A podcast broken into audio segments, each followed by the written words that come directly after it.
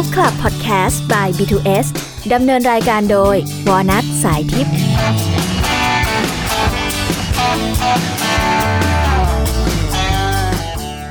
สวัสดีค่ะ วอนัทสายทิพย์นะคะ แล้วคุณกำลังอยู่กับ Book Club Podcast episode 2ค่ะ วันนี้ topic ของเราเป็นเรื่องเปิดเคล็ดลับการทำงานให้มีความสุขค่ะ โดยเรามีแขกรับเชิญก็คือพี่บีอภิชาติ HR The Next Gen ค่ะ สวัสดีค่ะพี่บี สวัสดีครับ เป็นธรรมเนียมของรายการนะคะที่วอนัทเนี่ยจะอ่านหนังสือมา 5 เล่ม แล้วก็นำ topic เรื่องราวที่น่าสนใจในหนังสือเนี่ยมาคุยกับแขกรับเชิญที่มีความเชี่ยวชาญในเรื่องนั้นๆนะคะ วันนี้ topic ของเราเป็นเรื่องของการทำงาน และหนังสือ 5 เล่มนั้นที่น่าสนใจที่ได้รับการคัดสรรมาแล้วก็คือ หยิบมาเล่มแรกก็การพักเลย Work Life Balance ด้วยการหยุดพักจริง ๆ ค่ะ เล่มนี้เป็นของนายแพทย์มาซากินิชิดะนะคะ จากญี่ปุ่น เป็นเรื่องเกี่ยวกับการบอกลาอาการหมดแรงในทุกๆวัน เพื่อเพิ่มประสิทธิภาพในการทำงาน ด้วยการพักผ่อนให้ถูกวิธีค่ะ เล่มที่ 2 ค่ะ ชื่อเรื่องว่า Happy Money เงินดีชีวิตมีความสุขค่ะของคุณฮอนดะเคนนะคะ อันนี้ก็จากญี่ปุ่นเหมือนกัน เป็นศิลปะในการสงบศึกกับเงินค่ะ หยิบกระเป๋าขึ้นมาเนี่ยแล้วเปิดดูว่าเงินของคุณเนี่ยยิ้มอยู่หรือว่าร้องไห้อยู่อะเล่มที่ 3 ค่ะ การงานที่ราคาเป็นหนังสือจากโปรเจกต์ The School of Life นะคะ จาก B2S หนังสือเล่มนี้จะชี้ทางว่า เราจะสามารถเข้าใจตัวเองและหางานที่เหมาะสมได้อย่างไร แล้วก็ในนี้เนี่ยนอกจากคำแนะนำแล้วก็ยังมีแบบฝึกหัดให้ด้วย เล่มทีสี่4 ค่ะ เปลี่ยนสักวันให้เป็นวันนี้ โดยคุณแซมฮอนนะคะ เขาบอกว่าสักวันหนึ่งเนี่ยไม่มีอยู่จริง เน่ และเล่มสุดท้ายค่ะ Super Productive โดยคุณรวิทหานอุตสาหะค่ะ หนังสือเล่มนี้จะช่วยเพิ่มประสิทธิภาพในการทำงานและการใช้ชีวิตให้คุณได้ค่ะ ทั้ง 5 เล่มนี้นะคะ ถ้าใครอยากจะไปอ่านเพิ่มเติมนะคะ ก็สามารถหาซื้อได้ที่ B2S ทุกสาขา วันนี้เรามาคุยกับพี่บีกันเลยดีกว่าค่ะ อยากให้พี่บีลองแนะนำตัวอีกครั้งหนึ่งค่ะ สวัสดีครับ พี่บีอภิชาติขันธวิธินะครับ HR The Next Gen ครับ สำหรับคนที่อาจจะอยู่นอกสายงานอย่างหนูเนี่ย หรือไม่ได้เป็นพนักงานประจำอะครับก็อาจจะไม่ค่อยเก็ตว่า HR คืออะไรคะพี่ HR คือหน่วยงานหน่วยงานหนึ่งหรือคนคนหนึ่งในบริษัทที่มีหน้าที่ในการดูแลพนักงานทั้งหมด ตั้งแต่ก่อนมาทำงานจนกระทั่งเขาเกษียณอายุหรือลาออกจากบริษัทไป เหมือนคนคนหนึ่งที่มีหน้าที่ในการที่จะเป็นทั้งพ่อทั้งแม่ทั้งพี่ทั้งน้อง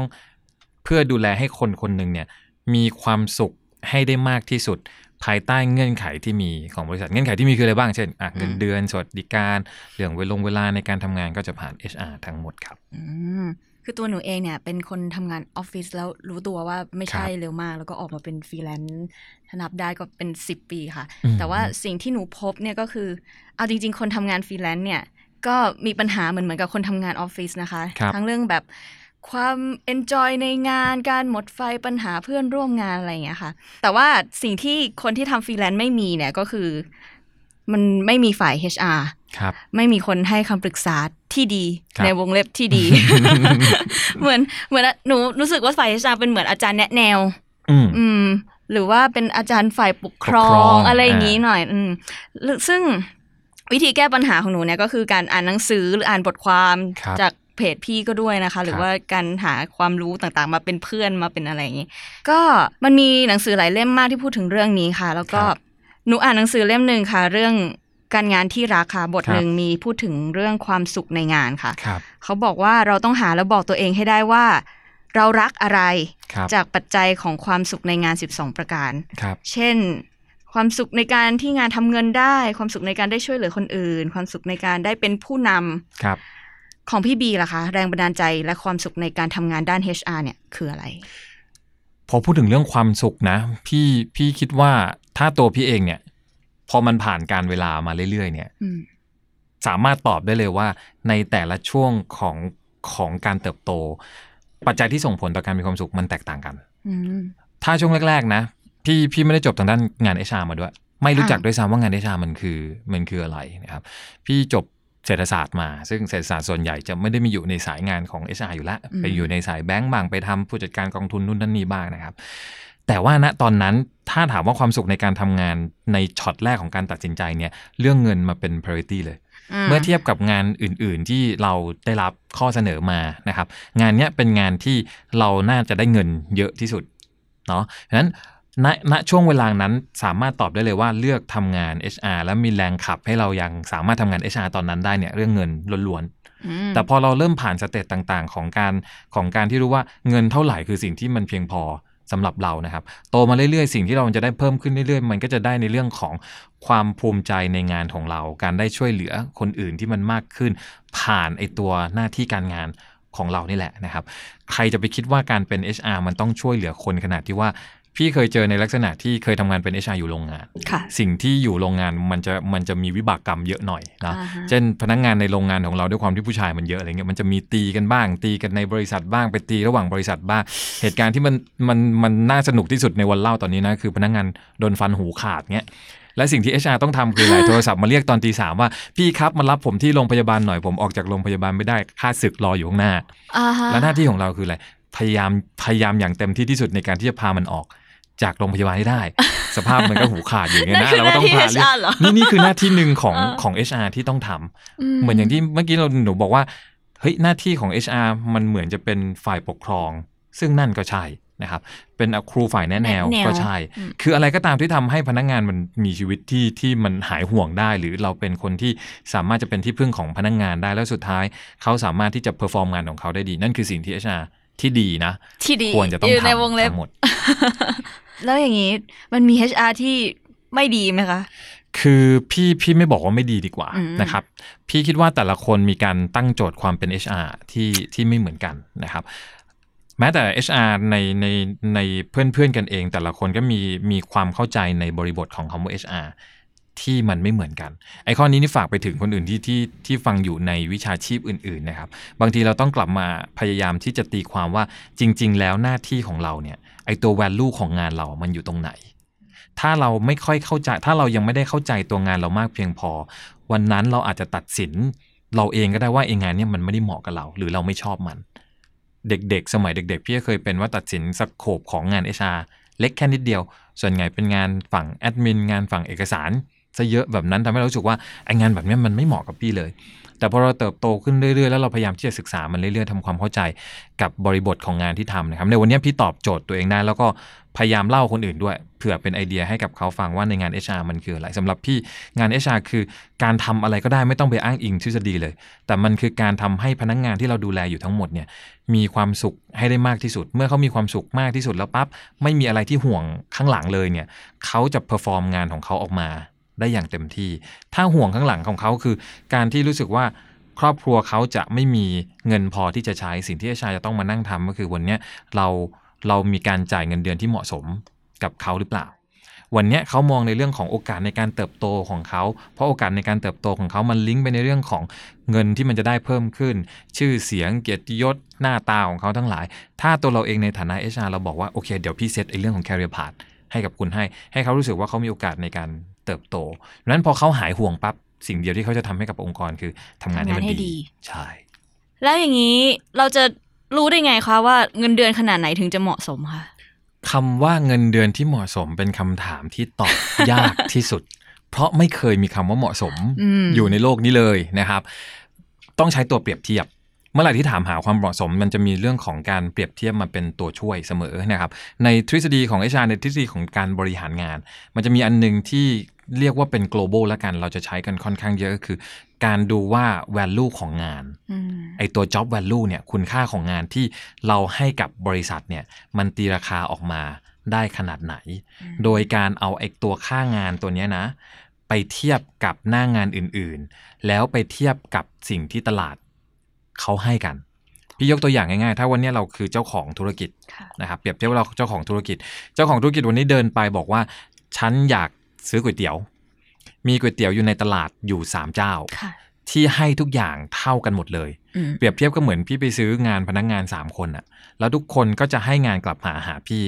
ที่เหมือนกันเลยนะครับไม่มีอะไรที่พิเศษไปกว่ากัน คนหนึงขายก๋วยเตี๋ยว 15 บาท คนหนึงขาย 25 อีกคนหนึงขาย 50 บริษัทคนซื้อที่ราคาเท่าไหร่ ถูกสุด บริษัทจะต้องวิ่งไปซื้อในราคาที่ถูกที่สุด แต่แน่นอนว่าในราคาที่ถูกที่สุดเนี่ย ทุกคนก็วิ่งไปซื้อราคานั้นถูกปะอืมของตรงนั้นมันก็หมด สุดท้ายก็ต้องขยับมาซื้อที่ 20 กว่าบาท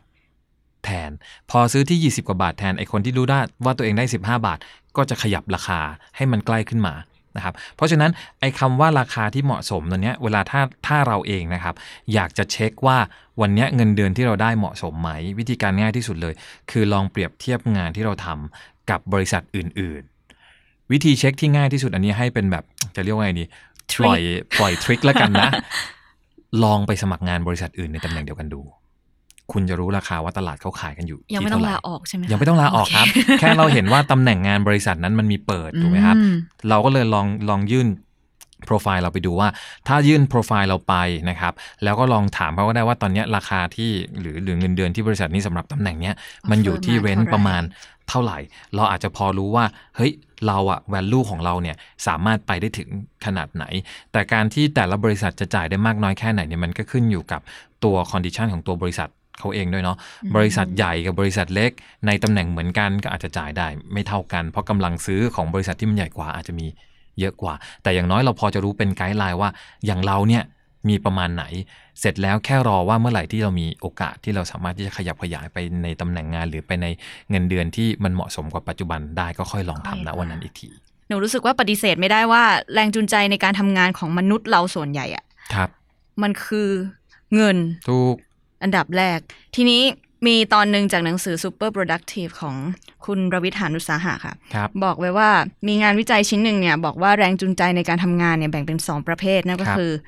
เงินตำแหน่งความมั่นคงครับแล้วก็สองก็คือ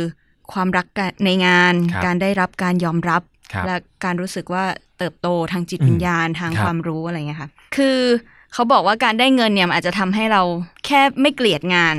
แต่มันก็ไม่ได้ทำให้เรารักงาน เพราะว่าการเลิกไม่พอใจกับการพึงพอใจเนี่ยมันเป็นคนละอย่างคนละกัเรื่องกันอืมแล้วก็มีหนังสือเล่มที่สองค่ะ จาก Happy Money ค่ะที่บอกว่า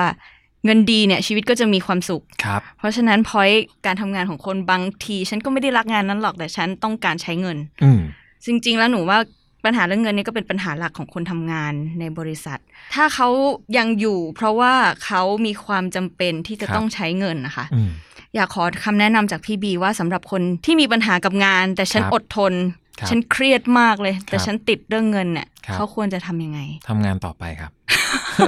อันนี้เอาจริงๆนะนี่นี่นี่คือปัญหา general มากเลย ที่ทุกคนต้องเจอแล้วใครที่เจอปัญหาแบบนี้อยู่คุณไม่ได้เจอปัญหาแบบนี้คนเดียวอืมสิ่งที่เราจะต้องกลับมาคิดอันนี้ อันนี้เป็นสิ่งที่พูดบ่อยๆ และส่วนใหญ่จะเตือนหลาย ๆ คนนะครับว่า อย่าอย่าใช้แค่ passion อย่างเดียวอืมเป็นแรงผลักดันในการมีชีวิต กลับมาดู purpose ของตัวเองด้วย มาดูวัตถุประสงค์ของตัวเองด้วยอืมว่าวันเนี้ยใน purpose ของตัวเองวัตถุประสงค์ของตัวเองเนี่ยเราจำเป็นจะต้องมีชีวิตอยู่โดยที่มีภาระความรับผิดชอบของเราเรื่องอะไรบ้าง สมมุติอย่างสถานการณ์เมื่อกี้นะต้องอดทนจิบหายเลยกับงานที่เราไม่ชอบอืมแต่มันเป็นงานที่มีรายได้ที่มันเยอะที่สุดค่ะโดยที่สิ่งที่วันเนี้ยเราเป็นปัญหาเยอะคือ มีทั้งพ่อทั้งแม่ทั้งครอบครัวทั้งลูกที่เราต้องเลี้ยงดูอะงานมันไม่ใช่สิ่งที่มันเป็นทั้งร้อยเปอร์เซ็นของชีวิตนะ มันคืออพาร์ตของชีวิตเท่านั้นเองอืมแต่การที่เราเห็นครอบครัวเรามีความสุขนั่นน่ะมันคือแรงขับที่ดีอีกอันหนึ่งไม่ใช่เหรอเพราะฉะนั้นลองวนกลับไปดูนะครับว่า purpose ที่มันจะช่วยทำให้เรามองข้ามแค่เรื่องงาน แค่อุปสรรคบางอย่างของการทำงาน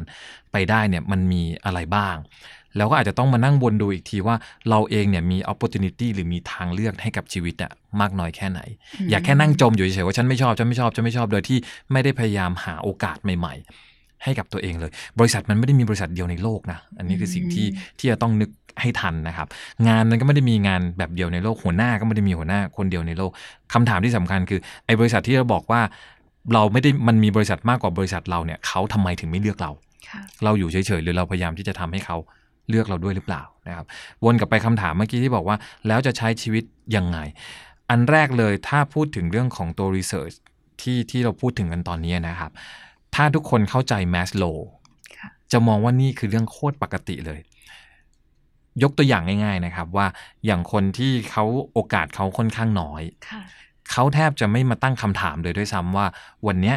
ตัวเขาเองเนี่ย happy หรือไม่ happy กับงาน ขอให้เป็นงานที่มันมีรายได้เพิ่มขึ้นเรื่อยๆเรื่อยๆนะครับอืม low level เลยคนที่ทำงานอยู่ในโรงงานเลยทำงานที่ใช้แรงโดยเฉพาะใช้แรงเป็นหลักเนี่ยค่ะขอให้แค่โรงงานฝั่งตรงข้าม เงินเดือนมากกว่าโรงงานที่เราทำอยู่แค่ 5 บาทอะเขาพร้อมที่จะไปเขาก็นะไปละอืมแม้ว่างานมันจะหนักกว่าเดิมก็ตาม แม้ว่าความสุข ในการทำงานของเขามันจะน้อยลงกว่าการทำงานที่เดิมก็ตาม เพราะความสุขของเขาเขาไปอ้างอิงกับสิ่งที่เป็นภาระความรับผิดชอบของเขา เราสามารถแลกได้นะ ว่าถ้าเราไม่มีความสุขกับงานแล้วอะไรอย่างอื่นที่ทำให้เราอดทนกับเรื่องจำเป็นต้องอดทนกับเรื่องของงานเนี่ยใช้ตัวนั้นอะมันลบล้างตัวเนี้ยมันก่อนเป็น step แรกเพื่อ heal ใจตัวเราเองนะปัญหามันไม่ได้หายไปนะครับ มันแค่ฮิวตัวเราเอง step ที่ 2 คือพยายามที่จะสร้างโอกาสให้ตัวเอง ในการที่จะเดินไปหางานที่เรา ชอบให้ได้ ต้องมองให้ออกว่างานที่เราชอบเขาจะเลือกคนแบบไหน แล้วเรามีเรื่องแบบนั้นให้เขาเลือกหรือเปล่าไม่ถ้าเราอยู่เฉยๆ พี่คิดว่าโอกาสมันมาไม่ถึงเราแน่อยากให้พี่บีให้คำแนะนำเกี่ยวกับการใช้เงินของของเหล่ามนุษย์เงินเดือนๆครับอย่างใน Happy Money เนี่ยเขาจะบอกไว้ว่ามีเงินสองประเภทค่ะ คือเงินที่แฮปปี้กับเงินที่แซดค่ะครับคือเงินที่แฮปปี้เนี่ยคือเงินที่ได้มาแล้วใช้ไปด้วยความยินดีครับ ได้มาด้วยความปิติอะไรเงี้ยค่ะ เงินที่แซดนี่คือ เงินที่ได้มาด้วยอารมณ์ที่เครียด ฉันทำงานเครียด ฉันจะครับใช้เงินอะไรเงี้ยค่ะอืมหรือว่าอืมได้มาด้วยการกระทำที่ไม่ดีครับ ซึ่งเงินเหล่านี้มันเป็นความจริงแล้วมันเป็นพลังงานที่ส่งผลกระทบต่อชีวิตและรูปแบบการใช้ชีวิตของเราอะไรเงี้ยค่ะ ก็เลยอยากจะถามพี่บีว่า มีคำแนะนำสำหรับการใช้เงินไหมคะ เราอาจจะอืมทำงานเครียดมากแล้วครับฉันอยากจะใช้เงินนี่ไงเงินที่แฮปปี้ของฉันก็ได้อื มอืมมีคำแนะนำสำหรับตรงนี้ไหมคือคะเรื่องคำแนะนำเกี่ยวกับเรื่องของการเงินนี่จริง ๆ ถามพี่พี่อาจจะเป็นคำตอบเรื่องเงินได้ห่วยมากเพราะพี่เป็นคนที่ใช้เงินเก่งชิบหายเลย เมื่อกี้ถามถามพี่บีนอกรอบแล้วแหละพี่บีบอกว่าใช้ใช้ไปให้ให้หหมมดดครับ มีเท่าไหร่จงใช้มันไปให้หมดนะครับอะย้อนไปอย่างนี้ว่า ถ้าสมัยเด็กๆเลยทำงานทำงานใหม่ ๆ เลยนะ เงินก้อนที่มันใหญ่ที่สุดสำหรับพี่คือเงินโบนัสถูกไหมครับ ตอนนั้นเอาวิธีคิดแบบเด็ก ๆ คือ เอาเงินโบนัสเนี่ยเป็นเงินเก็บ แล้วเงินที่มีเงินที่เป็นรายได้รายเดือนเนี่ย ใช้มันให้หมดมอยากได้อะไร อยากซื้ออะไรอยากทำอะไร มันเป็นช่วงของการที่เราเปลี่ยนผ่านจากคนที่จากจากเด็กที่ขอเงินพ่อแม่ค่ะมาโดยตลอดนะครับ แล้วเวลาที่เราขอเราก็จะมีมีความเกรงใจ อยากได้อะไรเราก็อาจจะได้ไม่เต็มที่มพอเรามาหาเงินสามารถสร้างรายได้ของเราเองได้แล้วได้เองตอนนั้นเนี่ย เราก็รู้สึกว่าเราอยากจะอยากได้อะไรเราก็อยากจะซื้ออะฉะนั้นในช่วงแรก ๆของของพี่นะ อันนี้อันนี้ฟังไว้แล้วลองดูไปไปพิจารณาดูเองอีกทีนะว่ามันใช้ได้จริงหรือเปล่านะครับ พี่ใช้เงินโบนัสเนี่ยเป็นเงินเก็บเงินเดือนใช้ไปจนหมดเลยนะครับกับการกินการปาร์ตี้การเที่ยวการอะไรทั้งหมด แต่ว่าพี่มีความเข้าใจตัวของพี่เองอยู่ในระดับหนึ่งว่า สิ่งที่เราใช้ไปเนี่ยคือด้วยความที่เรียนเศรษฐศาสตร์มาเนี่ยเราก็จะรู้สึกว่า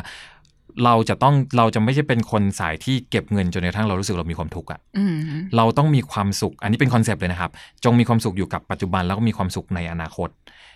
อย่าให้ตรงไหนเลยที่มันมีความทุกข์ เช่น เราเก็บเงินจนกระทั่งเรามีความทุกข์อะเราไปมองอนาคตที่มันมากเกินไป เช่น ฉันจะต้องรีบเก็บเงิน ให้ได้ยอดเท่าไหร่ก็ไม่รู้อะแต่วันเนี้ยฉันต้องอัตคัดเหลือเกินอืมจะไปเที่ยวกับเพื่อนก็ไม่ได้นะครับ จะซื้อของที่อยากได้ก็ไม่ซื้อ วันวันๆหนึ่งกินข้าวได้แค่ไม่กี่มื้อ คือมันไม่มี hap- มันไม่มีความสุขสำหรับการใช้ชีวิตอยู่ในปัจจุบันเลยนะครับนั้น จะไป balance ยังไงลองมองดูว่าจำนวนเงินเท่าไหร่ที่เราเริ่มคิดว่ามันเริ่มเหมาะสม ในการที่จะต้องเริ่มเก็บ อย่างพี่เองเนี่ยพี่ใช้ชีวิตเต็มที่ปีที่น่าจะสักประมาณ 3 ปีนะที่ใช้เงินแบบ เดือนชนเดือนทุกเดือนแล้วใช้เงินเก็บเป็นเงินโบนัสค่ะอย่างเดียว โชคดีอยู่อย่างหนึ่งว่าเราไม่จำเป็นเราไม่ได้มีภาระในเรื่องจะต้องส่งให้ทางครอบครัวอะไรเงี้ยอืมนะครับอันนั้นก็เรื่องง่ายในในการบริหารชีวิตของเรา แต่ถ้าใครที่มีภาระจะต้องจะต้องบริหารให้กับครอบครัว ก็แบ่งส่วนตรงนั้น ไว้ให้กับครอบครัวด้วยแต่ทำยังไงให้มัน happy ทั้งหมด แต่อย่างของพี่เองเนี่ยสามปีแรกใช้เงินเต็มที่ พอมาปีที่สี่เริ่มเต็มที่แล้วไง เริ่มรู้สึกว่ามันอิ่มแล้วอะอืมมันไม่มีของอะไรที่มันอยากได้แล้วค่ะการไปเที่ยวต่างๆ การไปแฮงเอาท์กันไปต่างประเทศเราเริ่มไปจนรู้สึกว่ามันไม่ค่อยมีอะไรแล้ว มันก็เริ่มมาเริ่มคิดในเรื่องของการที่จะเริ่มลงทุนละ จะไปอินเวสทางไหนจะซื้อกองทุนยังไงจะหักลดหย่อนภาษียังไงนะครับ เราก็เริ่มวางแผนในเรื่องของการที่จะตั้งเป้าหมายในการที่จะเก็บเงิน มากกว่าการตั้งเป้าหมายที่จะใช้เงินอืมนะครับ แล้วก็บริหารในสัดส่วนตรงเนี้ยในแบบที่เราจะไม่รู้สึกว่าเราลำบาก keyword สำหรับพี่อันเดียวคือ happy วันนี้ด้วยแล้วก็ happy ในอนาคตในอนาคตด้วยจะ balance ในเรื่องแบบนี้ยังไง พอโตขึ้นมาในอีกอีกระดับหนึ่งอะเริ่มมีอะเพิ่มพอจะต้องเริ่มมีครอบครัว ทุกอย่างมันอยู่ที่การตั้งเป้าของเราด้วยเหมือนกันครับ พอเราตั้งเป้าไปข้างหน้า ว่าถ้าจะต้องมีครอบครัวในช่วงอายุประมาณเนี้ยเงินที่เราจำเป็นจะต้องใช้ในตอนนั้นอะมันคือเท่าไหร่ แล้วก็ย้อนกลับมาว่าเราจะต้องเริ่มเก็บเงินตั้งแต่วันเนี้ยด้วยยอดประมาณเท่าไหร่เพื่อให้สุดท้ายเรามี ไปถึงเป้าหมายในเรื่องการเงินตัวนั้นได้จริง ๆ พี่อยู่กับการการตั้งเป้าหมายมาตลอดทั้งชีวิตอันนี้ด้วยความเคยชินนะครับ มีทั้งเป้าหมายมีทั้ง objective ในการทำอะไรในทุก ๆ อย่าง มันจะเป็นตัวตอบโจทย์ว่า พี่ควรจะวาง strategy ในการใช้ชีวิตของพี่อะยังไง แล้วก็แค่วิ่งไปตามแทร็กมีเหลวไหลบ้าง มีอะไรบ้าง มีคนช่วยตบกลับกลับมาให้มันเข้าที่เข้าทางมาก แต่มันก็ยังยังอยู่บนเป้าหมายที่มันชัดเจนว่าเราอยากจะเดินไปให้ถึงตรงไหนให้ได้ พี่พีทำงานด้านนี้มานาน พี่พีมีเคยหมดไฟบ้างไหมคะ หมดทุกทุกหมดสามเดือนห้าเดือนแก้แปยังดไงเดือนอะเบิร์นเอาเนี่ยกำลังฮิตกำลังฮิตค่ะ คือมันฮิตจนกระทั่งจนกระทั่งมองมองเริ่มอยากให้ทุกคนมองว่าเรื่องการ burnout มันเป็นเรื่องโคตรปกติในการอ่าใช้ชีวิตของคนวันเนี้ยเด็กๆ ที่เพิ่งเริ่มมาทำงานอาจจะ burnout ได้บ่อยแต่ไปถามคนที่อายุงานมาสักสิบปี ถามย้อนกลับไปเหมือนพี่เนี่ยพี่ burnout มากี่รอบของชีวิตแล้วอะอือหือ แล้วสุดท้ายเราก็ผ่านมันมาได้ มันไม่ใช่เรื่องที่แบบโอ้โห burn แล้วจะต้องจมลงไปกับทุกอย่างอยู่แล้วนะครับฉะนั้นไอ้เรื่อง burnout เป็นเรื่องปกติที่เกิดขึ้นอยู่บนโลกนี้มาตลอดกาลนานเทอญ ไม่สามารถที่มันจะหายไปจากโลกของการทำงานได้อยู่แล้วนะครับ สาเหตุของการ burnout มันแต่ละคนมีมีปัจจัยที่เอื้อให้เกิดการ burnout ได้หลายอย่าง burnout สำหรับตัวพี่ที่จะเจอบ่อยๆ คือหลายอย่างมันไม่เป็นไปตามแผน ตอนที่เริ่มทำงานเริ่ม run project เริ่มคิดงานใหม่ ๆ ตอนนั้นโคตรสนุกเลย เข้ามาแรก ๆ มีนู่นนั่นนี่แต่พอเดินเดินๆไปเรื่อยๆ พองานมันเริ่มไม่ออกมา ไม่มีผลงานออกมาอย่างที่เราคาดการไว้ ความท้อแท้มันก็เกิด อันนี้สำหรับคนที่เอาตัวงาน เอาเรื่องของผลลัพธ์ของงานมันเป็นตัวกำหนดว่าเราจะเบิร์นเอาท์เมื่อไหร่นะอืมแต่คนอื่นอาจจะเบิร์นเอาท์ด้วยเรื่องของทำไมฉันโตไม่เท่าคนอื่นอืมเบิร์นเอาท์เมื่อเราไปรู้เงินเดือนคนอื่น แล้วมันดันมากกว่าเรา เบิร์นเอาท์ในเรื่องของการไม่มีเวลาให้กับครอบครัว ไม่มีเวลาให้คนนู้นคนนี้เลยดังนั้นสาเหตุของการที่จะเกิดเบิร์นเอาท์เนี่ยมันเกิดขึ้นได้รอบตัวเราเลย อยู่ที่ว่าช่วงเวลานั้นเราจะหยิบเอาเรื่องไหน ให้มันขึ้นมาเป็นปัญหา แต่สิ่งที่สำคัญที่สุดนะครับ คือพยายามหาให้เจอว่าเราเบิร์นเอาท์ด้วยเรื่องอะไร ถ้าเราหาเจอพี่ค่อนข้างมั่นใจว่าเราจะค่อยๆ พอมองออกว่าเราจะหาวิธีการไหนในการที่จะแก้ไขปัญหามันได้ เอาหลักการทางพุทธศาสนามาใช้ได้เลยครับ ทุกสมุทัยนิโรธมรรคหาต้นเหตุของปัญหา ให้เจอเสร็จแล้วเราก็รู้ว่าเราจะต้องดับทุกข์มันด้วยยังไง แล้วหลังจากนั้นเราจะได้รู้ตัวว่า ถ้าเจอสถานการณ์แบบนี้อีกทำอย่างไร ตั้งคำถามตัวเองให้บ่อยๆนะครับ ทั้งสองตัวก็คืออะไรที่ทำให้เรามีไฟ เจออะไรอะที่ทำให้เรามีไฟขึ้นมา แล้วอะไรที่เราทำให้เราเบิร์นเอาท์หมดได้ง่าย พอเราเริ่มพอเราเริ่มจับสัญญาณตัวเองว่าจะไปในทิศทางไหนเนี่ย เราจะได้รู้ตัวว่าเดี๋ยวเราจะเจอกับอะไร แล้วเราจะมีวิธีการในการฮีลตัวเราเองยังไง แต่อย่างที่พี่บอกนะครับว่าพี่เนี่ยเบิร์นเอาได้ทุกๆ 3 เดือนเลย ลูกค้าไม่เซ็นคอร์เดชันพี่ก็รู้สึกเบิร์นเอาแล้วทำไมมันถีบเลยวะลูกค้าแคนเซิลงานหลายงานพร้อม ๆ กันอะไรอย่างเงี้ยมันก็เกิดอาการเบิร์นเอาได้และการนอยเพราะการเบิร์นเอาสำหรับพี่ทุก ๆ คนในทุกๆเลเวลแสดงออกที่ไม่เหมือนกัน แต่ก็ยังคงเป็นเรื่องปกติของการทำงานอยู่ดีค่ะแต่แค่หาให้เจอแหละ แล้วก็พยายามที่จะฮุกอัพมันกลับมา ไม่มีใครบอกวิธีเบิร์นเอาท์ให้กับตัวเราได้ดีที่สุดเท่ากับตัวเรานะครับ แต่ละคนพี่ค่อนข้างมั่นใจว่าไม่ใช่แค่เรื่องปัญหาเรื่องเบิร์นเอาท์อย่างเดียวแหละทุกปัญหาของการใช้ชีวิตเนี่ยแต่ละคนมีโจทย์และมีคำตอบอยู่ในใจ พอสมควรว่าเราจะผ่านมันไปได้ยังไง พยายามที่จะทำ KM ตัวเองนิดนึง knowledge management ของตัวเองนิดนึงว่า แต่ก่อนเราเคยเจอปัญหาแบบนี้แล้วนี่ เราเคยแก้ด้วยปัญหาแบบเนี้ยแล้วมันได้ผลลองดูก่อนด้วยวิธีการเดิมๆอาจจะเป็นตัวช่วยที่ดี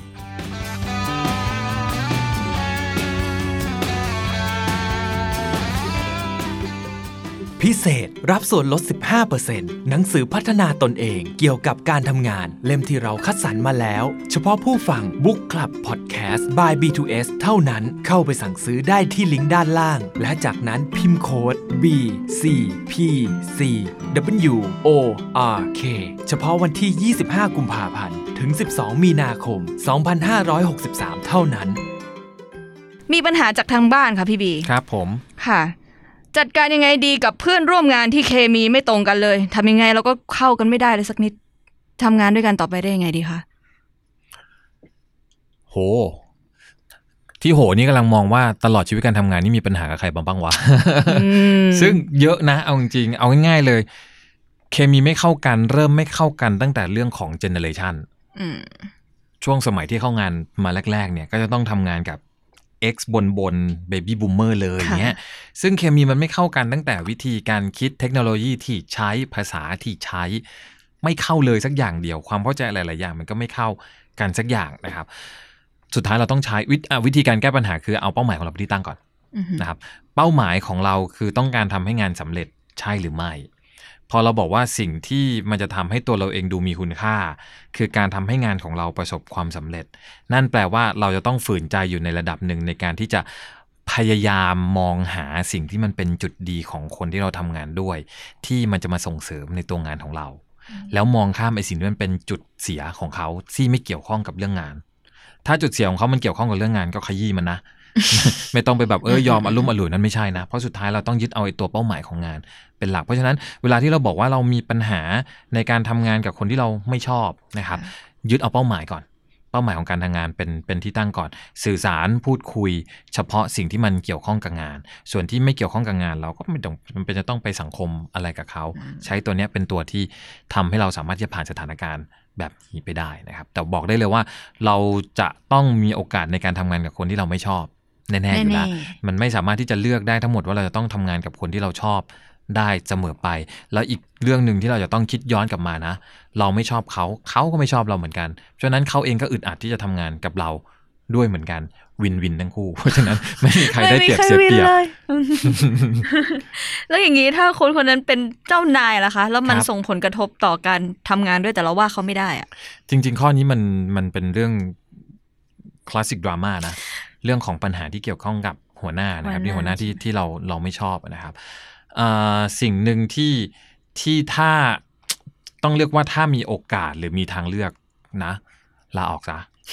จริงๆ เพราะว่าปัญหาที่ต้องทำงานกับหัวหน้ามันจะเป็นปัญหาที่ยังไงเราก็ไปต่อ ไม่ได้ ไม่ได้อืมแล้วถ้าหัวหน้ายิ่งเขายิ่งเขาเองก็ไม่ชอบเราด้วยเนี่ย ก็ยิ่งทำให้ทำให้ปัญหาในการทำงานของเรามันยิ่งยาก ไปกว่าเดิมนะครับ แต่ก่อนจะไปถึงจุดนั้นนะ ที่เราบอกว่าเราไม่ชอบเขา วิเคราะห์หน่อย ไม่ชอบเพราะอะไร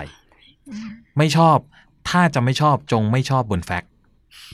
อย่าไม่ชอบในสิ่งที่เราอะคิดไปเองหรือฟังคนอื่นเข้ามา ใช้อารมณ์เนี่ยเช่น พี่เคยเจอในเคยเจอหัวหน้าของคนอื่นนะค่ะที่เขาบอกว่าหัวหน้าของคนเนี้ยเป็นคนทั้งเจ้าอารมณ์ เป็นคนทั้งไม่ฟังคนนู้นคนนี้ ไม่ไม่ไม่เต็มไปหมดเลยเลยอย่างเงี้ยแล้วเพื่อนพี่คนเนี้ย ก็ตัดสินไปก่อนว่าหัวหน้าคนนี้เป็นแบบนี้แน่อืมๆเพราะฉะนั้นมันไปโดยอคติตั้งแต่ต้น โดยที่ไม่ได้พยายามไปดูเลยว่า สิ่งที่สถานการณ์ที่เจอจริง ๆ มันมันเป็นยังไง เหมือนพี่ช่วงหนึ่งเหมือนกันที่เข้าไปทำงานแรก ๆ เนี่ย เราได้รับโจทย์มาว่าหัวหน้าเราเป็นแบบเบบี้บูมเมอร์เลย เป็นคนเสียงดัง เป็นคนโผงผาง เป็นคนที่ไม่ฟังใคร นั่นคือสิ่งที่คนอื่นพูดมา แต่พี่ยังอยู่ยังยังมีถือคติอย่างหนึ่งว่า อย่าเพิ่งรีบตัดสิน ว่าใครเป็นยังไงจนกระทั่งเราได้เรียนรู้และรู้จักเขาจริง ๆ นั้นสิ่งที่เราเจอจริง ๆ ก็คือ การที่เขาผงผางไม่ฟังใคร ต้นเหตุอันหนึ่งมันเกิดจากไอ้คนคนนั้นที่มาบอกเราอะมึงทำผิดเต็มไปหมดเลยทำอะไรก็ไม่เคยถูกเลยทำอะไรในทำในสิ่งที่เขาไม่ได้อยากให้ทำ ทั้งหมด ฉะนั้นการที่คุณได้รับเรื่องแบบนั้นอะ มันก็เป็นเรื่องปกติที่ทุกคนจะเจอ ในขณะที่พอเราไปเราพยายามฟังเขาเราพยายามตอบโจทย์ในสิ่งที่เขาอยากจะได้ฉะนั้นรูปแบบในการทวิตระหว่างหัวหน้ากับคนหนึ่งกับหัวหน้ากับเรา มันอาจจะแตกต่างกันได้ด้วยเหมือนกัน เพราะฉะนั้นพยายามเรียนรู้ข้อเท็จจริงของการของหัวหน้าคนนั้นด้วยว่าเขาจริง ๆ แล้วพื้นฐานเขาอะเป็นยังไง แล้วถ้าเราไม่ชอบเขาบนสิ่งที่เขาเป็นแฟกต์จริง ๆ นั่นค่อยตอบ ค่อยตัดสินใจว่าเออไม่ชอบมึงอะ แล้วจะทำยังไง ทีนี้มีเพิ่มเติมอีกนิดนึงครับว่า ถ้าเราเป็นคนที่ถือไพ่เหนือกว่า เราจะชนะทุกเรื่อง เข้าใจคำว่าถือไพ่เหนือกว่าไหมไพ่นั้นคือ ถ้าเราทำงานเก่งอ่าถ้าเราทำงานได้ดี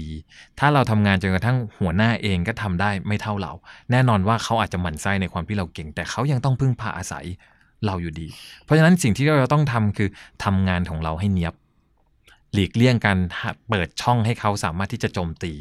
เราได้ แล้วสุดท้ายหัวหน้าทุกคนครับต้องการที่จะใช้งานลูกน้องอยู่แล้ว เพราะเขาไม่สามารถทำงานทุกอย่างได้ด้วยตัวของเขาเอง สุดท้ายพอเราต้องเป็นที่พึ่งให้กับเขาเขาจะยอมอ่อนให้เรา หรือ 2 เมื่อเราเก่งมากพอเรา confirm ว่าตัวเราเองเก่ง เราอยู่กับหัวหน้าที่อาจจะไม่เหมาะกับเรา เราเองถือไพ่ที่สูงพอที่จะเดินไปคุยกับ HR คุยกับบริษัทว่า ผมย้ายไปฟังก์ชันอื่นได้ไหมครับ ผมไม่ขออยู่ทำงาน กับหัวหน้าคนนี้ แต่เราต้องมี evidence มากพอนะ ว่าเราสามารถที่จะเราแข็งแกร่งมากพอ ที่จะเป็นตัวเลือกที่ดีสำหรับเขาได้ อีกคำถามหนึ่งจากทางบ้านค่ะ บอกว่าชอบงานมากเลย เป็นงานในครับฝันเลยค่ะ แต่ว่ามีปัญหากับวิธีการทำงานครับวิสัยทัศน์บริษัทครับค่าตอบแทนและเพื่อนร่วมงานทั้งหมดเลย แต่มันเป็นงานในฝันเลยค่ะครับพี่หนูควรจะทำอย่างไรดี เลือกอยู่หรือว่าไปดีคะ เหมือนที่ตอบไปเมื่อกี้นะอืมว่าบริษัทไม่ได้มีบริษัทเดียวในโลกอืมถ้าเกิดว่า condition ที่เราบอกว่าเราไม่ชอบมันมีเยอะขนาดนั้นนะครับ ยกเว้นว่างานที่เราอยากจะทำเนี่ย มันคืองานตรงเนี้ยล้วนๆเลยอืมต้องกลับมาเปรียบเทียบครับว่าวันหนึ่งวันนั้นที่เราตัดสินใจเข้ามาทำงานที่นี่เนี่ย เราตัดสินใจเข้ามาเข้ามาทำงาน เพราะเรื่องงาน เพราะตัวเนื้องานที่เราอยากจะทำใช่หรือไม่ ถ้าใช่วันเนี้ยถ้าเราตักอยากจะตัดสินใจที่จะลาออกไปจากที่อื่น เหตุผลอะไรที่เราใช้ตัดสินใจในการลาออก ถ้าบอกว่าเป็นเหตุผลเพราะกระบวนการในการทำงาน มันมีน้ำหนักกว่าตัวเนื้องานที่เราอยากจะทำหรือเปล่า ลองเปรียบเทียบน้ำหนักตัวเนี้ยให้ดีๆ หลาย ๆ ครั้งมีคนอยากจะลาออกนะ เพราะว่าทำทำงานไปแล้วรู้สึกไม่พอใจเพื่อนร่วมงานพี่อยากให้ย้อนกลับไปว่าวันที่ตัดสินใจเลือกเข้ามาทำงานที่บริษัทนี้เนี่ยวันนั้นน่ะตัดสินใจเลือกเข้ามาเพราะเหตุผลอะไรบ้าง แล้วกำลังจะตัดสินใจลาออกเพราะเหตุผลแค่เนี้ยนะมันคุ้มค่าเหรอ ที่เราจะยอมแลกเสียทุกอย่างในสิ่งที่เราอยากได้ ไปกับเหตุผลที่แค่เล็ก ๆ น้อยๆเท่านั้นเองอืมนะครับอยากให้ลองเปรียบเทียบให้ดี กับอีกอันหนึ่งที่สำคัญก็คือ เมื่อกี้ที่เราบอกว่าอันนู้นก็ไม่ดี อันนั้นก็ไม่ดี ไปหาแฟกต์ก่อน มันใช่จริง ๆ อย่างที่เราคิดหรือเปล่าอืมการที่เราบอกว่าเงินเดือนไม่ดี เราเคยถามเขาเปล่าว่าเราขอขอเพิ่มเงินเดือนได้มากน้อยแค่ไหน ไอกระบวนการในการทำงานเราเคยบอกเขาเปล่าว่า ปรับได้ไหม เปลี่ยนได้ไหม ใช้วิธีการนี้ได้หรือเปล่า ลองพูดลองนำเสนอในสิ่งที่เราต้องการก่อน ถ้ามันไม่ใช่ค่อยคิดต่ออีกทีหนึ่งว่าเราจะเอายังไงกับบริษัทนี้ แล้วเราบอกว่าตัวงานมันใช่แต่ process มันไม่ใช่ พี่ก็ยังคิดเหมือนเดิมว่าไอ้ตัวงานแบบเนี้ยที่อื่นมันก็น่าจะมีด้วยเหมือนกัน เราก็หาทางเลือกที่มันเหมาะสมกับเรามากกว่า พี่บีคะช่วงเนี้ยค่ะ คือหนูก็เห็นข่าวว่าเขามีการ layoff เยอะมากเลยครับสำหรับคนทำงานแล้วเนี่ย พี่บีมีคำแนะนำหรือการเตรียมตัวยังไงไหมคะ ว่าเฮ้ยเราจะโดนไล่ออกหรือเปล่านะ เกาะขาเก้าอี้ของตัวเองไว้แน่นๆก่อนนะครับช่วงนี้อันนี้ว่ากันตรงๆว่า ตอนนี้การการสถานการณ์ของธุรกิจมันอาจจะไม่ค่อยไม่ค่อยดีในหลาย ๆ อินดัสทรีในหลาย ๆ ธุรกิจนะครับฉะนั้นทางออกของบริษัทที่เขาจะต้องเอาตัวเองให้รอด คือการลดต้นทุน และส่วนหนึ่งของต้นทุนก็คือต้นทุนเรื่องคน นะเพราะฉะนั้นใครที่หรือฟังก์ชันไหนก็ตามที่อาจจะสร้างประโยชน์ไม่ได้แล้ว หลาย ๆ บริษัทก็จะเริ่มมองหาทางเลือกว่าเอา AI มาใช้ไหมนะครับ เอาระบบมาใช้แทนคนไหม หรือไปใช้เอาซอร์สแทนจ้างคนอื่นมาทำแทนอะไรเงี้ยนะครับ นั้นสิ่งที่คนทำงานนะครับจะต้องจะต้องติดตามข่าวอยู่เสมอนะครับ ในหลาย ๆ บริษัทที่เขามีการชี้แจงหรือมีการสื่อสารเรื่องของยอดคงยอดขายของบริษัท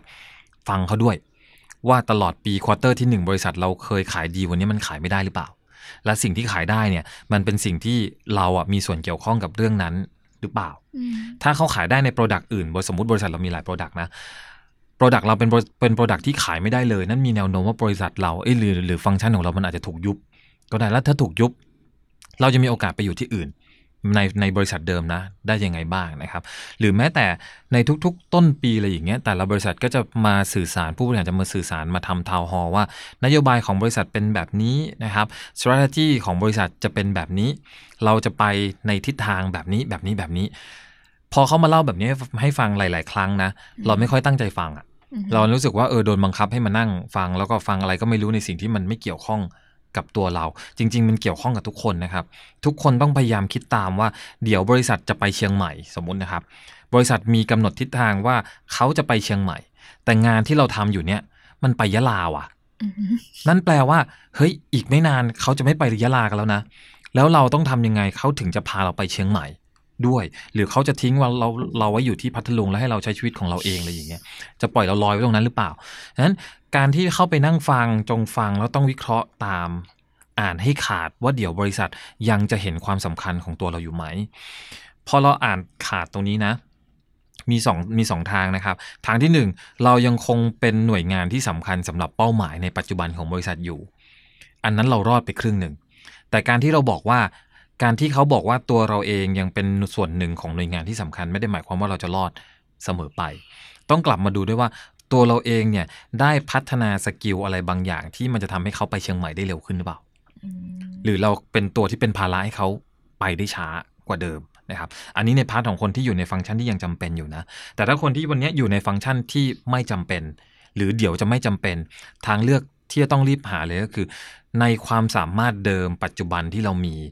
สามารถเอาสิ่งที่เรามีไปขายให้บริษัทอื่นได้แค่ไหน เดิมเราทำงานเราบอกว่าเราทำงานเพื่อให้พาบริษัทวิ่งไปยะลา มีบริษัทไหนที่เขายังจะวิ่งไปยะลาอยู่หรือเปล่าเพราะฉะนั้นรีบไปหาออปชันตัวเนี้ยอืมไว้เป็นทางเลือกนะครับถ้าเราบอกว่าเราแทบจะมีเวลาไม่มากในการที่จะปรับตัวเองเพื่อพาเขาไปเชียงใหม่หรือไปร่วมทีมที่ไปเชียงใหม่ได้ เราต้องมองหาบริษัทที่เขาไปยะลาแล้วเอาตัวเองไปทำให้เขารู้จักอืมเราพยายามขายตัวเองให้ได้เยอะที่สุดนะครับ กับอีกทางหนึ่งถ้าบอกว่าเวลาเราพอแล้วเราปรับตัวเก่ง เพิ่มสกิลตัวเองนะครับหาวิธีการในการที่จะทำตัวเองเนี่ยให้เป็นส่วนหนึ่งของความสำคัญของการที่จะไปยะลาเอ้ยไปเชียงใหม่ ได้ด้วยเหมือนกัน เพื่อให้เราสามารถที่จะอยู่รอดในองค์กรเนี้ยต่อไปได้เนี่ยคือสิ่งที่เราจะต้องจับตามองนะครับ อย่าทำงานไปเรื่อยๆ โดยที่ไม่สนเลยว่า บริษัทมีกำไรหรือไม่มีกำไร เอาแต่มองว่านี่ไม่ใช่หน้าที่ของฉัน บัญชีเขาต้องรู้ ฉันเป็น HR ไม่ต้องรู้ก็ได้นะครับ ฉันเป็นฝั่งซ่อมบำรุงฉันไม่ต้องรู้เรื่องพวกนี้ก็ได้ ถ้าเขาจะไปทางไหนแล้วเขาไม่จำเป็นต้องมีเรา บริษัททุกบริษัทมีความจำเป็นที่จะต้องตัดพนักงานออกเพื่อที่จะทำให้เขาอยู่รอดได้แน่ๆอยู่แล้วนะครับ อันเนี้ยเป็นสิ่งที่พี่พยายามพูดในหลาย ๆ ครั้งเสมอว่าคนทำงานทุกคนนะครับไม่ว่าจะเป็นพนักงานมนุษย์เงินเดือน หรือจะเป็นฟรีแลนซ์หรืออะไรก็ตาม ต้องมองให้ออกว่าเราคือคนทำธุรกิจอืมทุกคนคือคนที่ทำธุรกิจ สิ่งที่เราขายให้เขาคือขายเวลากับขายความรู้ความสามารถสามารถนะครับ ถ้าความรู้ความสามารถของเราไม่ได้เป็นที่ต้องการของบริษัทอีกต่อไปเขาก็ไม่ซื้อเขาก็ไปซื้อคนอื่นนะครับ เรื่องของเวลาก็เหมือนกัน ถ้าเรามีเวลาให้เขาน้อยนะครับเขาก็อาจจะไปซื้อคนอื่น นะครับนั้นสิ่งที่เราขายทุกวันนี้คือขายเวลาวันหนึ่งสมมติคนทำงานปัจจุบันเนี่ยขายวันละ 8 ชั่วโมง ให้ได้งานมาจำนวนหนึ่ง ถ้าคุณอยากทำงานให้ได้มากขึ้น ได้เงินเดือนได้ผลตอบแทนที่มากขึ้นสองตัวนี้เป็นปัจจัยที่มีผลต่อรายได้ของคุณ ถ้าความสามารถของคุณมันเยอะขึ้น ตัวคูณคุณก็จะเพิ่มขึ้นด้วยเหมือนกัน คุณอาจจะทำเงินคุณอาจจะทำงานในเวลาที่น้อยลง แต่ได้เงินเดือนเท่าเดิม หรือคุณอาจจะทำงานในเวลาเท่าเดิม แต่ว่าความรับความสามารถของคุณเยอะขึ้น คุณก็มีรายได้ที่มันเพิ่มขึ้นด้วยเหมือนกัน นั้นสองตัวนี้เป็นสองตัวที่คุณจะต้องกลับมาพิจารณาว่า คุณยังเป็นที่ต้องการของตลาดอยู่หรือเปล่า และถ้าสิ่งที่คุณเป็นที่ต้องการของตลาดนะ แต่ว่าก็มีคนมาขายอยู่เต็มไปหมดเลยอะอืมอันนี้มันหลักการ demand supply ในการซื้อขายของตามปกติเลย ตัวนี้เป็นเหตุผลและที่มาว่าทำไมบางอาชีพเงินเดือนถึงสูงค่ะบางอาชีพเงินเดือนถึงต่ำนะครับ ถ้าช่วงนั้นนะครับ อย่างช่วงหนึ่งหรือช่วงนี้ก็ตามเนี่ยตลาดของ marketing ตลาดของการทำดิจิทัลนะครับตลาดของการทำ content เนี่ยมันแพงเพราะว่า demand มันเยอะ ราคามันก็เลยขยับขึ้นเรื่อยๆเรื่อยๆพอขยับขึ้นเรื่อยๆปั๊บคนข้างนอกหรือเอ่อใครต่อใครต่อใครก็ตามหรือเด็ก ๆ ก็รู้สึกว่ามาเรียนทางนี้สิเงินเดือนจะสูงอ่าฮะพอมาเรียนกันเยอะๆขึ้น ก็เยอะแหละ sup ply มันเยอะอ่าทุกคนก็ต้องเริ่มแย่งงาน ในขณะที่ demand มันเริ่มน้อยลง เงินเดือนมันก็ตกเป็นธรรมดานะครับมันก็จะหมุนเป็น cycle แบบนี้แหละ เพราะฉะนั้นต้องอ่านพวกเนี้ยให้ค่ะ สิ่งที่เราจำเป็นจะต้องต้องทำก็คือ reskill upskill ตัวเอง เพิ่มความรู้ความสามารถของตัวเองหน่อย แล้วในฐานะที่เป็น HR เวลาจะเอาคนออกนี่มีความต้องทำยังไงคะลำบากใจไหมโอ้ความลำบากใจนี่นี่สูงมากจริงๆ เพราะหลาย ๆ ครั้งคนที่เราต้องเอาออกเนี่ยก็คือเพื่อนของเราอืมด้วยเหมือนกันเนาะสิ่งที่ HR จะต้องคำนึงถึงนะครับสองส่วน จริยธรรมค่ะมนุษยธรรม แล้วก็เรื่องของกฎหมายสามเรื่องนะที่จะต้องที่จะต้องไปในทิศทางเดียวกันทั้งหมดนะครับค่ะกฎหมายหมายถึงอะไร ต้องปฏิบัติตามกฎหมายแน่ๆนะครับ ฝั่งนายจ้างเองเนี่ยส่วนใหญ่แล้วเขาจะพยายามที่จะลดต้นทุนในการที่จะเอาคนออกให้ได้น้อยที่สุด ใช้เงินให้น้อยที่สุดอะนะอืมอาจจะใช้วิธีการในการที่ให้พนักงานลาออกเอง เพราะลาออกเองเนี่ยไม่ต้องไม่ต้องจ่ายเงินชดเชย หรืออาจจะเทรดออฟกันให้เขียนจดหมายลาออกเอง ไม่ต้องเป็นหนังสือปลดออกอืมแล้วยอมจ่ายแค่ครึ่งหนึ่งแลกกันนะครับ อันเนี้ยคือฝั่งของนายจ้างที่เขาเองก็จะต้องพยายามลดต้นทุนของเขาให้เขาอยู่รอดด้วยเหมือนกัน แต่ก็ต้องวนกลับมาดูว่าในฝั่งของลูกจ้างเอง ถ้าเขาออกไปแล้วเขาลำบากมากน้อยแค่ไหน ใน part ของงาน HR สิ่งที่จะต้องทำคือไม่ใช่การบอกฉุกเฉินอะอืมเราจะเห็นข่าวในหลาย ๆ ครั้งว่า หลาย ๆ บริษัทโดยเฉพาะโรงงานนะค่ะเดินมาถึงปั๊บล็อกประตูไม่ให้เข้าอย่างเงี้ยแล้วอยากได้เงินไปฟ้องเอาเองอืมอะไรอย่างเงี้ย อันเนี้ยโหดร้ายนะครับ แล้วก็มันเป็นการสร้างปัญหา ไม่ใช่สร้างปัญหาแค่เฉพาะกับกลุ่มคนที่ที่เราคุยด้วยเท่านั้นนะ จริง ๆ มันเป็นปัญหาที่มันโยงไปถึงระดับชาติได้เลยนะสังคมถูกไหมครับ เพราะคนกลุ่มนี้อยู่ๆ เคยมีรายได้ ปรากฏว่าไม่มีรายได้ แล้วเขาจะไปหาเงินจากตรงไหนมาใช้ในการเลี้ยงครอบครัวของเขานะครับ งั้นใน part ของ HR ทำทุกอย่างให้มันครบทั้ง 3 ตัวนะครับ อะไรคือสิ่งที่คือเราเองในฐานะของ HR เราต้องคุยกับนายจ้างคอนวินส์เขาให้ได้ว่าทำอย่างไรที่จะทำให้มันถูกต้องอย่างหรือถูกต้องแล้วก็เหมาะสมที่สุดต้องจ่ายแค่ไหนที่มันวินวิน ทั้งคู่บางครั้งเราอาจจะต้องไปคุยกับตัวพนักงานว่านายจ้างมีแค่นี้แหละ ให้มากกว่านี้เขาก็ให้ไม่ได้แล้ว แต่อย่างน้อยควรจะต้องให้เขาสามารถที่จะอยู่ต่อได้ในระยะหนึ่งด้วยเหมือนกันเตรียมตัวอาจจะได้มีสัญญาใจบางอย่างที่เป็นการบอกว่า ถ้าสถานการณ์ดี เราให้คุณกลับมาเป็นกลุ่มแรกเลย เป็นคนก้อนแรกที่เราจะกลับให้กลับเข้ามาทำงานนะครับอันนี้เป็นภาพในการทำงานของ HR ที่ควรจะคำนึง ถึงแต่จริงๆ มันมีรายละเอียดปลีกย่อยอีกเยอะมากกว่านี้เลยนะครับในเรื่องของกระบวนการขึ้นอยู่กับว่า เป้าหมายขององค์กรณวันนั้นนะต้องการที่จะทำอะไร เรื่องสุดท้ายแล้วค่ะพี่บี หนูรู้สึกว่าคนที่ทำงาน HR เนี่ยดูเหมือนจะเป็นงานที่ปวดหัวมาก เพราะว่ามันต้องดีลกับคนเยอะมากเลยครับต้องแก้ปัญหาให้คนอื่น แล้วก็อยากรู้ว่าตัว HR เองอะมีวิธีการที่จะจัดการกับภาวะความเครียดหรือปัญหาของตัวเองยังไง เหมือนเหมือนหมอนนวดก็ต้องมีหมอนนวดของเขาอะค่ะ HR มีวิธียังไงบ้างคะ เนอะ เนอะทำไงวะอ่าสำหรับพี่นะเวลาคืออย่างแรกเลยคือ ความเครียดในการทำงานจากการที่สะสมปัญหาของคนอื่นมาอยู่ในตัวเราเนี่ย ต้องเรียกว่าต้องอยู่บนความเข้าใจในหน้าที่การงานของตัวเองก่อนนะครับ เราต้องรู้ตั้งแต่ตอนแรก อันนี้ในทุก ๆ วิชาชีพเลยนะ เราต้องรู้ตั้งแต่ตอนแรกว่า โดยหน้างานของเราเราเนี่ยเราจะต้องไปเจอกับอะไรบ้าง แล้วพยายามทำความเข้าใจและยอมรับสภาพกับสิ่งที่เราจะต้องเจอ ให้ได้ก่อนนะครับช่วงแรกๆพี่เองก็มึนเหมือนกันในการที่ทำไมอยู่ๆเราต้องไปนั่งฟังปัญหาของคนนู้นคนนี้ทำไมต้องไปแก้ปัญหาหรือบางหรือในในสมัยที่ทำงานอยู่โรงงานเนี่ยความใกล้ชิดระหว่าง HR กับพนักงานเนี่ยจะค่อนข้างเยอะเลยฟิลของเราเหมือนเป็นผู้ใหญ่บ้านอะที่ต้องมารับฟังข่าวของลูกบ้านหลายครั้งเราต้องไปแบบทะเลาะกับเมียอย่างเงี้ยเราต้องเป็นคนไปคลี่ไปคลี่คลายให้อย่างเงี้ย หรือมีปัญหากับครอบครัวมีปัญหากับพ่อแม่เราก็ต้องเป็นคนไปนั่งคุยกับพ่อแม่เขาให้ว่าอะไรคือสิ่งที่มันควรควรจะเป็นนะฉะนั้นพอเราเข้าใจว่าสิ่งที่เราจะเจอมันคืออะไรบ้างอย่างน้อยเรามองเห็นภาพที่เราต้องเจอไปครึ่งทางแล้ว มันไม่ได้เซอร์ไพรส์ขนาดขนาดนั้น พอเราเห็นสถานการณ์แบบนี้ปั๊บเรารู้ปั๊บว่าเราจะต้องทำอะไรบ้าง ความเครียดที่มันเกิดจากการทำงานตัวนี้ยยังไงก็ตามมันมีสะสมในตัว HR อยู่แล้วนะครับ วิธีสำหรับพี่วิธีการที่จะคลี่คลายปัญหาหรือความเครียดของตัวเองเนี่ยก็คือ พยายามมองหา value ในงานของตัวเอง ให้เจอ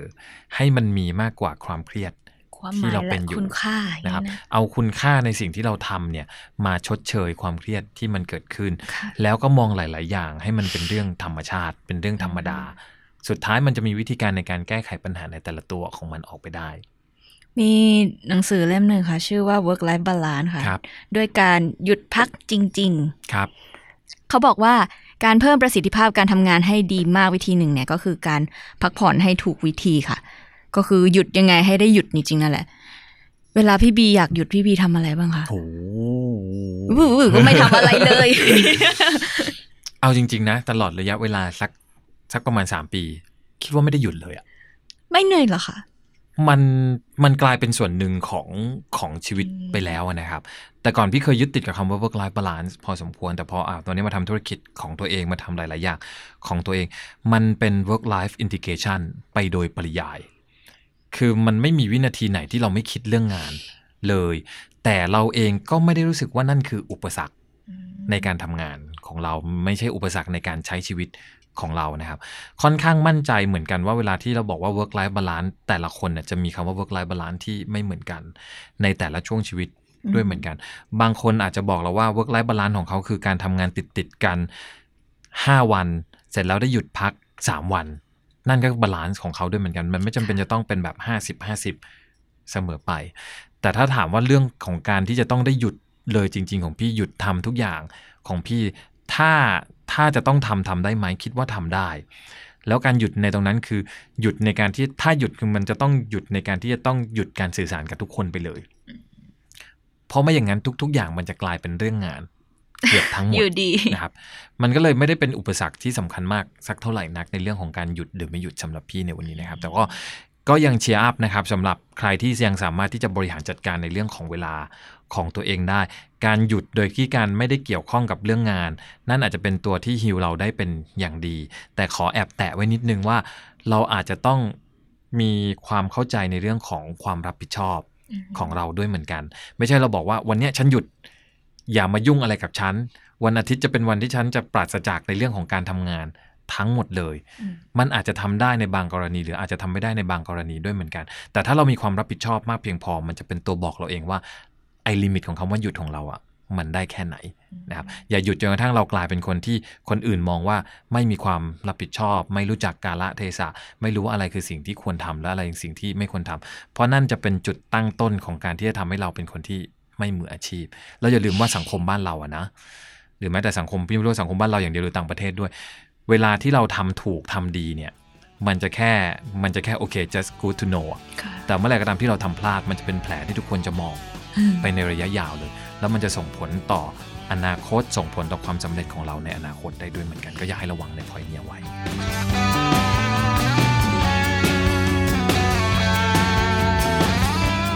สุดท้ายค่ะ อยากให้พี่บี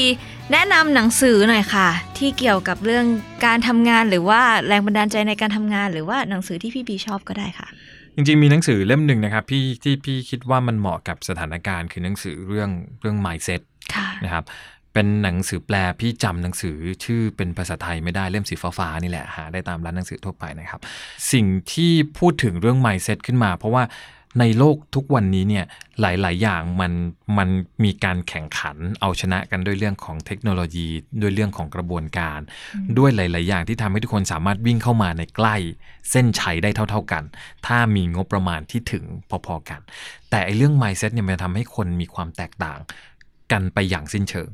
คนเก่ง 2 คนนะครับ เก่งในเชิงเทคนิคทั้ง 2 คน แต่มี mindset มีทัศนคติ มีชุดของความคิดที่มันไม่เหมือนกัน มันจะทำให้คน2คนเนี่ยเดินไปคนละทางและประสบความสำเร็จในคนละแบบ พี่ใช้คำว่าประสบความสำเร็จคนละแบบนะ ไม่บอกว่าคนหนึงล้มเหลวคนหนึ่งอืมประสบความสำเร็จเพราะแต่ละคนจะมีเวในการที่จะประสบความสำเร็จไม่เหมือนกันที่มันไม่เหมือนกัน เอาง่ายๆว่าคนหนึ่งถ้า mindset ของเขาเป็น mindset ของการมี mindset ที่อ้างอิงในเรื่องของ collaborative การร่วมมือร่วมใจการกันเป็นทีมเวิร์กเขาเองจะมีวิธีการในการทำงานในการที่จะทำให้ทุกคนที่อยู่ล้อมรอบเขาเนี่ยสามารถมีความสุข ไปด้วยกันกับเขาได้ แต่อีกคนนึงเนี่ยเป็น one man เป็น stand alone อะไรเงี้ยวิธีการทำงานของเขาก็จะอ้างอิงจากตัวเขาเป็นหลักทุกคนต้องเป็นคนที่เดินตามเขาทั้งหมด หรือเป็นทุกคนจะต้องเป็นคนที่โคจรรอบเขาทั้งหมดในเรื่องของกระบวนการในการทำงาน ซึ่งมันก็ไม่ผิดทั้งคู่ อยู่ที่ว่าคนทั้งสองคนเนี่ยได้ยืนอยู่ถูกจุดหรือเปล่า บางลักษณะงาน บางองค์กร คนที่ good collaborative คือคนที่สามารถที่จะเติบโตขึ้นไปได้เรื่อยๆ แต่ในบางองค์กรคนที่ one man show เนี่ยเป็นคนที่สามารถที่จะวิ่งไปได้ไกลที่สุด แบบนั้นมันก็ได้เหมือนกัน เพราะฉะนั้นการที่เรารู้ว่าทัศนคติของเราเป็นอย่างไร การที่เรารู้วิธีการในการที่จะพัฒนา mindset ของเรา รวมไปถึงอย่าให้ mindset มันเท่ากับสันดานอะ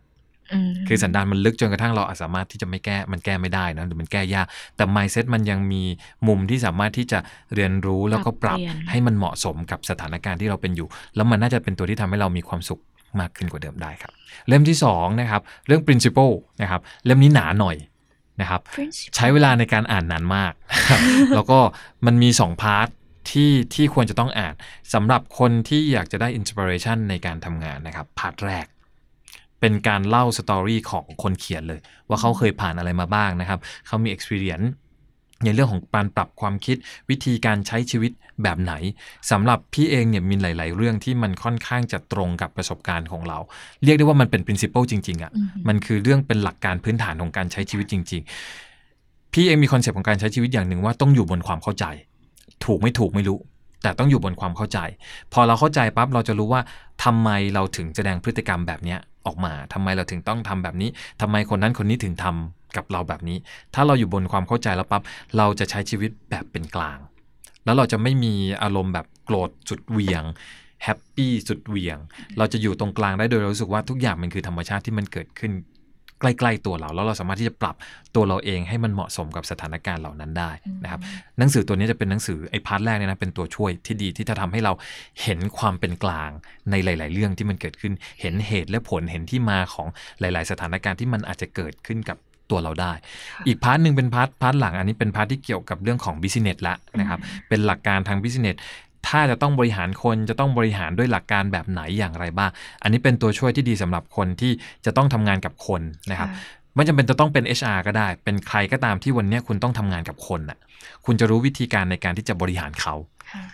เราจะเป็น จะเป็นฟรีแลนซ์จะเป็นผู้จะเป็นหัวหน้าคน หรือเป็นเจ้าของธุรกิจ ทุกคนจำเป็นจะต้องทำงานกับคนทั้งหมดนะครับ ไม่จำเป็นเฉพาะจะต้องเป็นเฉพาะ HR เท่านั้นที่ทำงานกับคน ทุกคนมีมีความเกี่ยวข้องกับคนได้ทั้งหมด และหลักการที่มันได้จากการบริหารคนตัวเนี้ยมันจะเป็นตัวช่วยที่ดีในการที่ เวลาที่เราไปเจอปัญหาในการทำงานกับคน เราอาจจะเห็นวิธีการบางอย่างที่เราคิดว่าเฮ้ยอันเนี้ยเหมาะที่จะใช้ในการแก้ปัญหาของเราก็ได้ครับ และพี่ปีก็เขียนหนังสือของตัวเองด้วย ใช่ ให้ให้เวลา advertising ค่ะ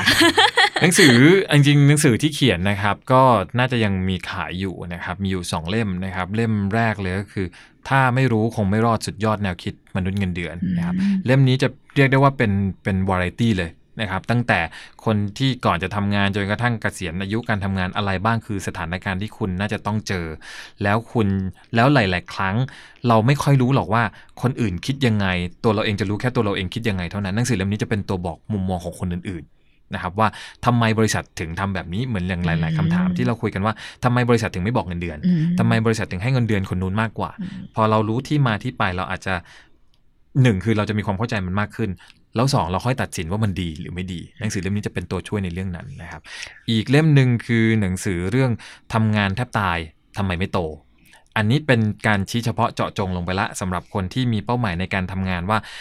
ฉันอยากจะเติบโตในองค์กรอะวันเนี้ยเดินเข้ามาเป็นออฟฟิเซอร์สุดท้ายอยากจะขึ้นไปเป็น CEO ค่ะเราจะต้องทำยังไงบ้าง มันมีกระบวนการมีอ่ามีกระบวนการของทาง HR มีกระบวนการของทางบริษัท ในการพิจารณาในการดูว่า ถ้าอยากจะให้ใครเติบโตขึ้นมา เขามองในเรื่องอะไรบ้าง เพื่อที่เราจะได้เห็นเป็น guideline ว่า ถ้าเป้าหมายจริงๆ ของเราคืออยากเติบโตแบบนั้นน่ะเราต้องเตรียมความพร้อมแล้วต้องทำอะไรสเต็ป by สเต็ปอย่างไรบ้างหนังสือเล่มนี้จะเป็นจะเป็นแนวทางที่ที่บอกวิธีการ เพื่อที่เราสามารถที่จะพอมองออกว่าที่นี่ยังมีโอกาสให้เราเติบโตไหมหรือถ้าที่นี่เราเห็นแล้วมีโอกาสในการเติบโต เราจะต้องทำยังไง อย่าลืมว่าเบอร์หนึ่งมีได้แค่คนเดียวอืมเราต้องแข่งกับอีกหลาย ๆ คน แล้วเราจะทำยังไงให้เราเป็นคนที่ชนะ ชีวิตเราก็คือการทำงานนะคะ จะทำงานยังไงให้มีคุณภาพทั้งร่างกายและจิตใจมากที่สุดมันก็ตรง มันก็คงต้องไปหาไปเสาะหาความรู้ของเราเอง ให้เราทำความเข้าใจกับมันให้ได้นะคะ วันนี้ Book Club Podcast by B2S ค่ะ ขอบคุณพี่บีแห่งเพจ HR The Next Gen มาก ๆ นะคะ ที่มาแบ่งปันกันค่ะ ขอบคุณค่ะ ขอบคุณครับพบกับ Book Club Podcast by B2S ได้ทุกวันอังคารที่ 2 และ 4 ของเดือน ทาง Podbean และทุกช่องทางที่คุณฟัง podcast ได้ค่ะ พิเศษรับส่วนลด 15%หนังสือพัฒนาตนเองเกี่ยวกับการทำงาน เล่มที่เราคัดสรรมาแล้ว เฉพาะผู้ฟัง Book Club Podcast by B2S เท่านั้นเข้าไปสั่งซื้อได้ที่ลิงก์ด้านล่าง และจากนั้นพิมพ์โค้ด B C P C W O R K เฉพาะวันที่ 25 กุมภาพันธ์ถึง 12 มีนาคม 2563 เท่านั้น ผลิตรายการโดย Get Talk